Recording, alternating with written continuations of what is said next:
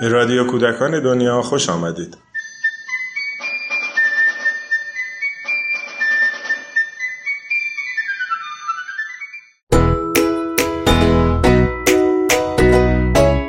چی میشه که تهرانی بودن، گویش محلی نداشتن جزو ارزش‌های ما شده؟ این از کجا میادش؟ من شروع کردم به پرداختن به موضوع اقوام مختلف. یه کتابی به دستم رسید، دوستش رو بخوایم، به اسم دشمن. سلام. در یک تجربه امروز، هایده حسینزاده از کلاس ارزش‌های زندگی و تجربه کار خودش با بچه‌ها میگه.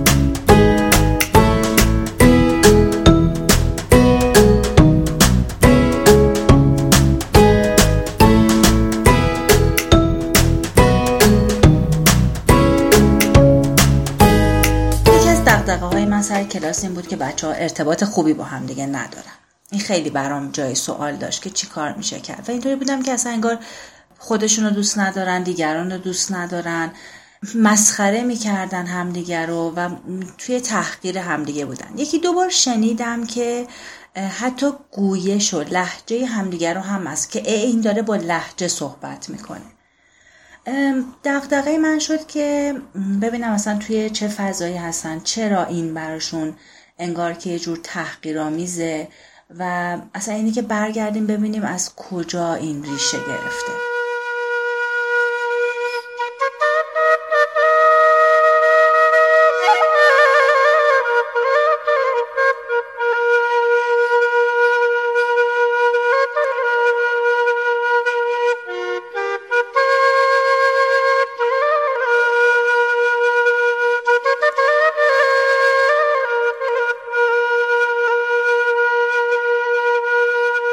رفتم توی این پرسش که اهل کجا هستین و اعلام اکثریت اونا این بود که ما اهل تهران هستیم و گفتم خب پدر مادر پدر مادرم اهل تهرانن و خب حالا پدر بزرگ مادر بزرگ داشتیم بچه هایی رو که اعلامشون بود که مثلا پدر بزرگ مادر بزرگم مال این شهرستان هستم ولی خودم اهل تهران هستم. این دغدغه من شد که چی میشه، چه اتفاقی میفته واسه بچه ها که اون اصالت و اون اصلیت ما برامون ارزش نیستش. و خب فکرم بهترین جا هستش که مال من کلاس ارزش های زندگی باهاشون دارم به این دغدغه بپردازیم که چی میشه که تهرانی بودن، گویش محلی نداشتن جزو ارزش های ما شده. این از کجا میادش؟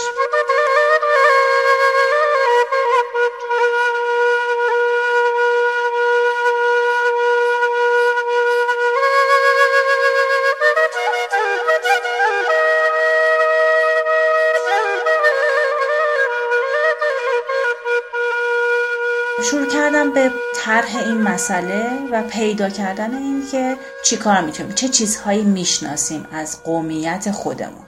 و خب ما خیلی منابعمون کم بود. حالا شهرشون رو بعضیاشون میشناختن، بعضیا نمیشناختن. لباسشون خیلی گاهی اوقات توی مقاومت بود که از لباس محلی بعدشون میاد. لباس انگار به مد روز بودن بود یا موسیقی محلی نشناختن انگار یه ارزش بود. حالا با موسیقی فرنگی آشنا هستن و خب اکثریتشون بلد بودن، شعرها رو میخوندن و اینطوری بودن که انگار این جزو ارزش هاشون.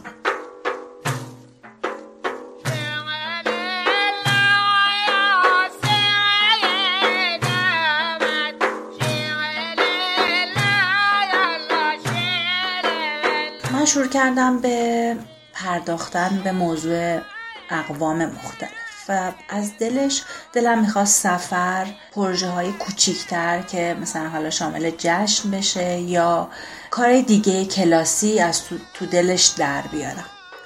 واسهش توی اتفاقی که افتاد در طی این روند این نبودش که به طور خیلی منظم و دقیق اون چیزی که نتیجهی که من دلم میخواد منتج بشه این فعالیت ها. اتفاقی که از توش افتاد، حالا با همکاری معلمای دیگه دو تا جشن شکل گرفت که به نظرم خیلی اثرگذار بود رو تغییر نگاه بچه‌ها نسبت به قوم‌های مختلف.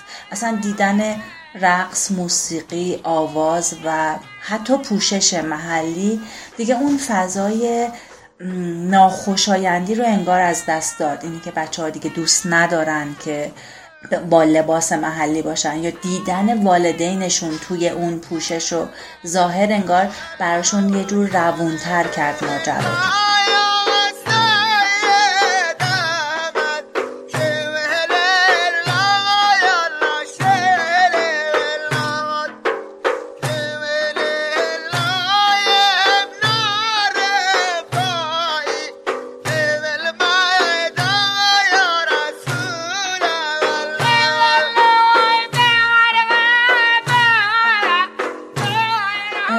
اونجوری که من دلم میخواست در واقع پروژه اقوام پیش نرفتش. رسیدم به اینجا که اصلا بیایم ببینیم که ما دیگری رو چطوری میبینیم، اصلا اینی که یکی دشمنه برای ما چطوری اتفاق میفته، چرا ندیدن دیگری یا همین اقوامی که نمیبینیم چطوری منجر به خشونت، یه جور کینه ورزی، یه جور بالا و پایین دیدن میشه.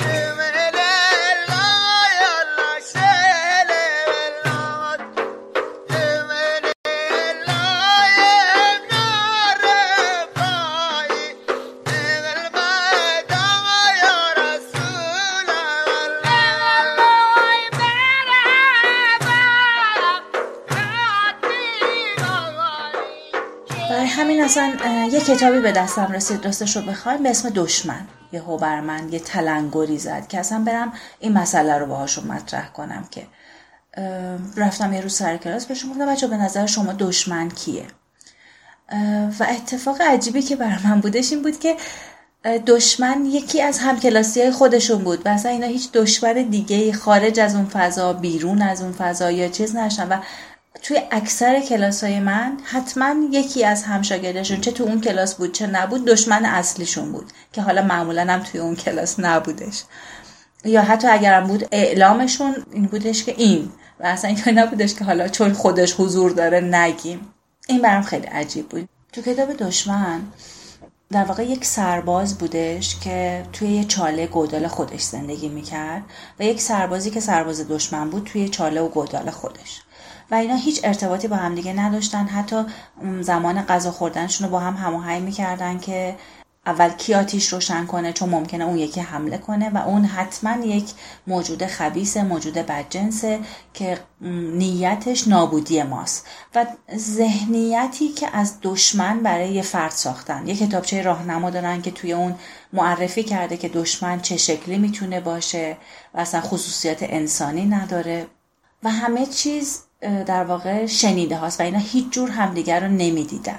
تا اینکه یه روز تصمیم میگیره که بره توی گودال اون، حالا با یه ترفندی که توی کتابچه هم راهنماش هم هست که خودش رو استتار کنه، خودش رو نزدیک میکنه به گودال دشمن و میبینه که یک شیری داره از اونجا رد میشه. انگار که دشمن هم از این ترفند استفاده کرده و با یه پوشش حیوان از اونجا خارج شده.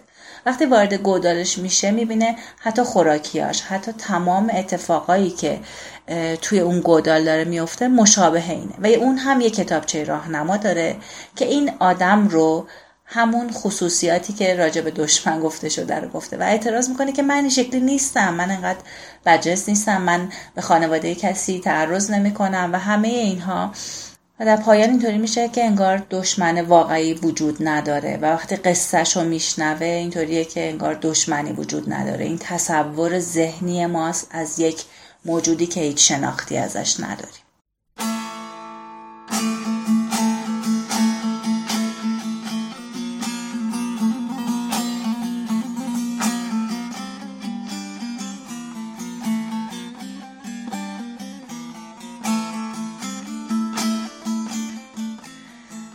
بعد از خوندن این کتاب واکنش بچه ها بر من خیلی جالب بود. اینی که دشمن میتونیم خودمون باشیم و دشمن چیز انگار ناآشنایی نیست، همونی که داریم به طور روزمره میبینیمش، فقط تصور ما از اون اینه. و وقتی رفتیم توی این فضای گفتگو که به نظر شما چی کار میکنه که دشمنه، اینطوری بودن که خب کاری که ما دوست نداریم میکنه. گفتم خب چطوری میشه اینو باهاش مطرح کرد؟ این بود که اصلا نمیشنوه، گفتگوی ما رو نمیشنوه و سعی کردیم این فضای گفتگو رو به وجود بیاریم با اونایی که مشکل داشتن، بریم تو این فضا که چطوری میتونیم جوری بگیم که اون هم بشنوه و حتی برای اون فردم به نظر من خیلی انگار موثر واقع شد. اینه که وقتی من دوستامو نمیشنوم فکر میکنن که من دشمنشونم.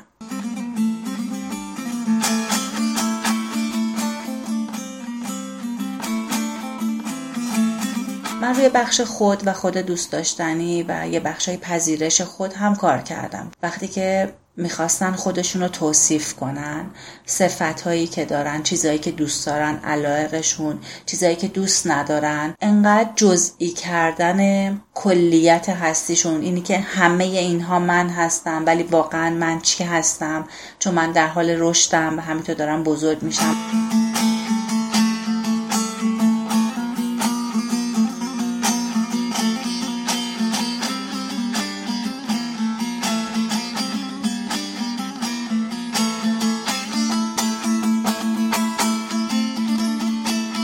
گفتگوهای بچه ها در لحظه بر من خیلی کشف داره و خیلی همراهیشونو دارم، برام خوشاینده است. یعنی که یه عده بچه میان میشینن تو این سن و سال، راجع به یک موضوعی که من میارم مطرح میکنم حرف میزنن، وارد بحث و گفتگو میشن، نظرشون رو میگن، اعلام میکنن و یه جاهایی حتی مقاومت میکنن که نه این نیست یا هست. یعنی اصلا وارد این فضا شدن بر من خیلی شگفت‌انگیزه، یعنی که بچه های تو این سن و سال این کار دارن میکنن. شاید لازمه که واقعا اینا ثبت بشه. دارم به راه های ثبتش فکر میکنم، هم تجربه هاش برای من ارزشمنده، هم فکر میکنم خیلی کارآمده تو روند رشد بچه ها، یا حداقل اینو به عنوان یه تجربه ارائه دادن به دیگران که برای ما این اتفاق افتاد، اینجوری شروع کردیم به اینجا رسیدیم.